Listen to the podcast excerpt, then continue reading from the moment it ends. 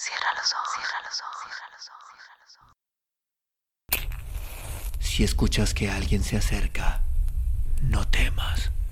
Todo estará bien.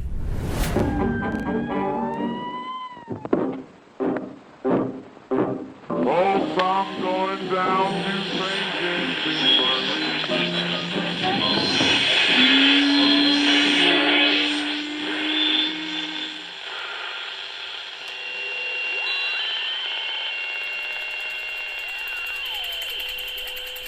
Estás escuchando, Crónica, Crónica, Crónica Lunares, el lugar, el lugar donde, donde por tus oídos, entra por tus oídos. Bienvenido. El pequeño copista Rosarino, Edmundo de Amisis. Había una vez un simpático rosarino de 12 años, pelo negro y rostro muy blanco. Cursaba cuarto grado. Era el hijo mayor de un empleado ferroviario, quien, por tener una familia numerosa y escaso sueldo, vivía en la estrechez.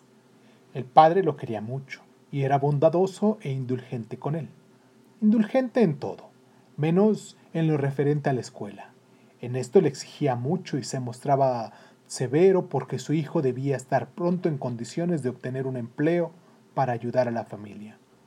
Para esto, era necesario que estudiara mucho en poco tiempo, y aunque el niño era aplicado, el padre lo incitaba siempre a estudiar.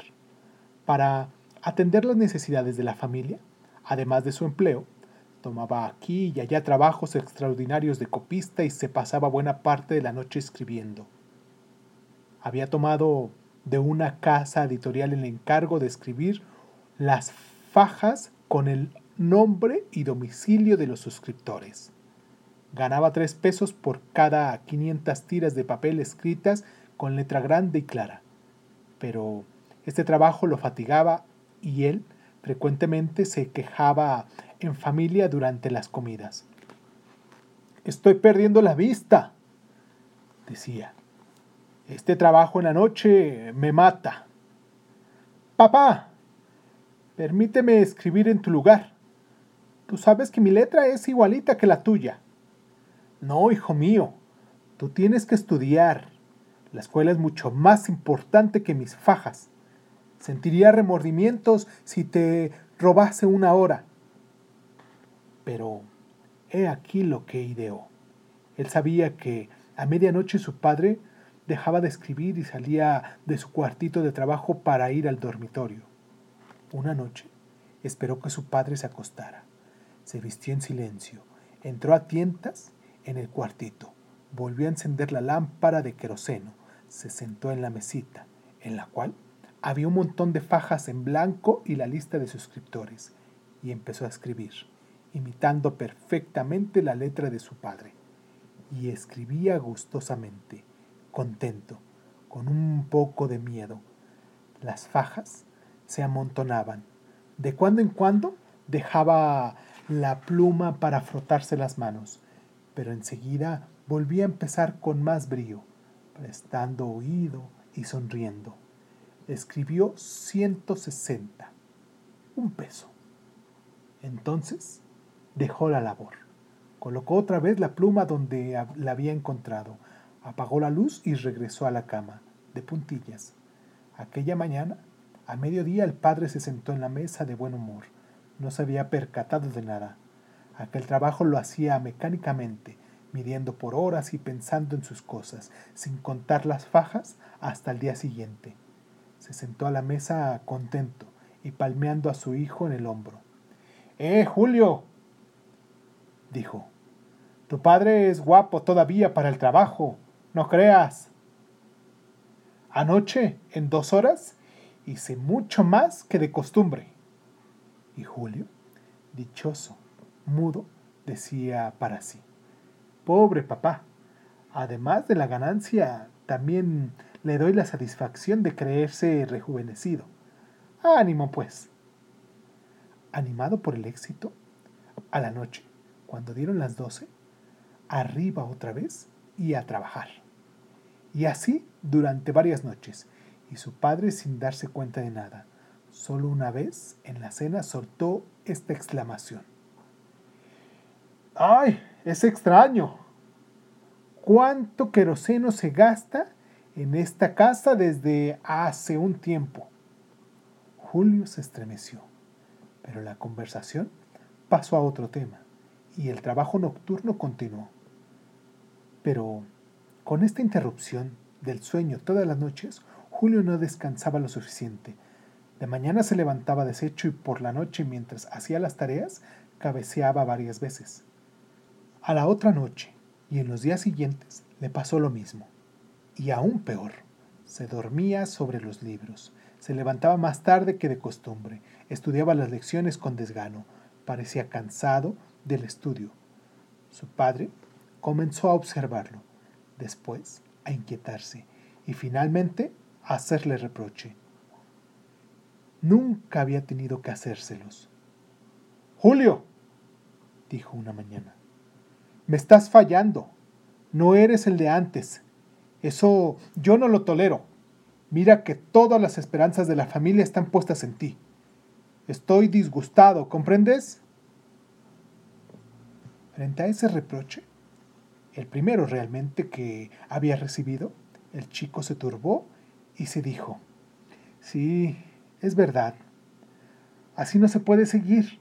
Es necesario que este engaño termine. Pero justo ese día, durante el almuerzo, su padre le dijo muy contento, ¿sabes? Este mes me he ganado con las tiras 32 pesos más que el mes pasado. Y mientras decía eso, puso sobre la mesa un paquete de bombones que había comprado para festejar con los hijos la ganancia extra. El regalo fue acogido por todos con aplausos. Y entonces Julio recobró ánimos y se dijo, No, pobre papá, continuaré engañándote. Haré los esfuerzos más grandes para estudiar mucho durante el día, pero continuaré trabajando de noche para ti y toda la familia. Y el padre añadió, treinta y dos pesos más. Estoy satisfecho. Si no fuese por ese... y señaló a Julio, que me da disgustos. Y Julio recibió el reproche en silencio, aguantando las lágrimas que querían salir, pero experimentando al mismo tiempo una gran dulzura en el corazón. Y siguió trabajando esforzadamente, pero el trabajo cada día le resultaba más difícil de soportar. La cosa marchó así durante dos meses. El padre continuaba reprochando al hijo y mostrándose cada vez más disgustado con él. Un día fue a pedir informes al maestro y éste le dijo, Sí avanza, porque es inteligente, pero ya no tiene el entusiasmo de antes. Se duerme, bosteza y se ve distraído. Ah, podría dar más, pero mucho más. Aquella noche, el padre llamó aparte al niño y le dijo las palabras más fuertes que éste le hubiera oído. Julio, tú ves que yo trabajo, que yo consumo mi vida por la familia. Tú no me ayudas. Tú no tienes corazón para mí, ni para tus hermanitos, ni para tu mamá. Ay, no, no digas eso, papá. Gritó el niño rompiendo a llorar y abrió la boca para confesarle todo. Su padre lo interrumpió diciendo, Mira, yo mismo debería hacer el doble de lo que hago. Este mes esperaba una gratificación de 100 pesos del ferrocarril, pero esta mañana he sabido que no me darán nada. Frente a esa noticia, Julio volvió a callarse la confesión que le escapaba del alma y se repitió con decisión. No, papá, no te diré nada. Yo guardaré el secreto para poder trabajar por ti. En la escuela estudiaré lo suficiente como para pasar el grado. Y siguió adelante. Transcurrieron otros dos meses de trabajo de noche y agotamiento de día, de desesperados esfuerzos del hijo y los amargos reproches del padre. Pero lo peor era que éste se iba separando poco a poco del niño. No le hablaba sino en contadas ocasiones. Cuando su padre volvía la espalda, le enviaba un beso furtivo lleno de inmensa ternura, y un poco por la pena y otro poco por el exceso de trabajo, adelgazaba y perdía color. Cada vez se veía más obligado a atrasarse en los estudios. Comprendía que iba a tener que ponerle fin a todo aquel engaño y se decía, esta noche ya no me levantaré. Pero sentía un remordimiento. Le parecía que si permanecía en la cama, faltaba su deber, que robaba un peso a su familia. Pero una vez durante el almuerzo, su padre dijo algo que fue decisivo para él.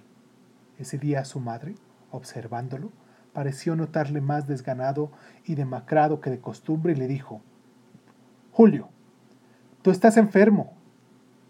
Y luego, volviéndose ansiosamente hacia el padre, Julio está enfermo. Mira, qué pálido está. Hijo mío, ¿qué tienes? El padre le echó una mirada y dijo, es la conciencia intranquila la que le quita la salud. No estaba así cuando era un alumno aplicado y un buen hijo. Pero está enfermo, exclamó la mamá. Ya no importa, respondió el padre. Ah, ya no le importaba. Su padre, que antes de solo oírlo toser temblaba, entonces ahora ya no le cabía duda. Él no ocupaba más un lugar en el corazón de su padre. Ay, no, padre mío, se dijo para sí el niño, ahogado por la angustia. Ahora se terminó de veras. Yo no me resigno a vivir sin tu cariño. Es necesario que me quieras otra vez como antes. Te lo contaré todo. No te engañaré más. Volveré a estudiar como antes, pase lo que pase, con tal de que tú vuelvas a quererme. Oh, esta vez estoy bien decidido. Sin embargo, aquella noche igual se levantó, más por la fuerza de la costumbre que por otra cosa, y cuando volvió a encontrarse frente a la mesita con la lámpara encendida y vio aquellas fajas en blanco sobre las cuales no volvería a escribir aquellos nombres de ciudades y de personas que ahora conocía de memoria, le invadió una gran tristeza y con un gesto impulsivo cogió otra vez la pluma para reanudar el trabajo habitual. Pero, al extender la mano, pegó en un libro y el libro se cayó. El corazón le dio un vuelco. Si el padre se despertaba, cierto que no lo encontraría haciendo nada malo. Él mismo ya tenía resuelto decirle todo. Sin embargo, al pensar a oír aquellos pasos aproximándose en la oscuridad, el ser sorprendido aquella hora y en aquel silencio, su madre que se había despertado y alarmado, el pensar por primera vez que su padre acaso se sentía humillado ante él al conocer la verdad, le inquietaba. No se oía ningún ruido. Puso la oreja en la cerradura de la puerta que estaba a su espalda. Nada. Toda la casa dormía. Su padre no había oído. Se tranquilizó y comenzó a escribir y las fajas se amontonaron sobre unas sobre las otras. Escuchó el candencioso paso del agente de policía, afuera en la calle desierta, el rodar de un coche que cesó de pronto.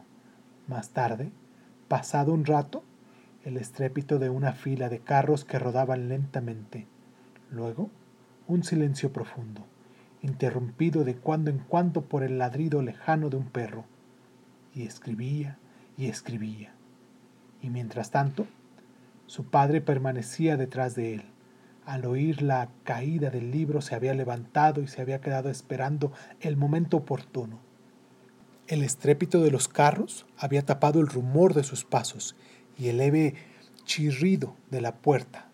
Y ahí estaba, con su cabeza blanca sobre la oscura cabecita de Julio, y lo había visto escribir, y en un momento adivinó, recordó y comprendió todo, y en un arrepentimiento desesperado, una inmensa ternura le inundaba el alma, y lo mantenía clavado ahí, detrás de su hijo. De repente, Julio dio un grito. Dos brazos temblorosos le habían ceñido por la cabeza. ¡Oh, papá! Papá, perdóname, perdóname. gritó reconociendo a su padre. Perdóname tú, respondió el padre, sollozando y cubriéndole la frente de besos. Lo he comprendido, lo sé todo. Yo soy quien te pide perdón, querida criatura. Ven, ven conmigo. Y lo llevó hasta la cama de su mamá, que había despertado y se lo echó en los brazos y le dijo, Besa a este buen hijo que hace tres meses que no duerme y trabaja para mí, y yo le reprochaba mientras él nos ganaba el pan. Gracias, papá, repetía el chico. Gracias. Pero vete a la cama ahora. Ya estoy contento. Vete a la cama, papá. Pero su padre deseaba verlo dormido. Se sentó al lado de su cama, le cogió la mano y le dijo, Duerme, duerme, hijo mío. Y Julio, rendido, se durmió por fin, y durmió muchas horas disfrutando de un sueño tranquilo, iluminado por alegres visiones, y cuando abrió los ojos ya avanzaba la mañana. Vio junto a su pecho en el borde de la cama la blanca cabeza de su padre que había pasado la noche ahí y aún dormía con la frente junto a su corazón.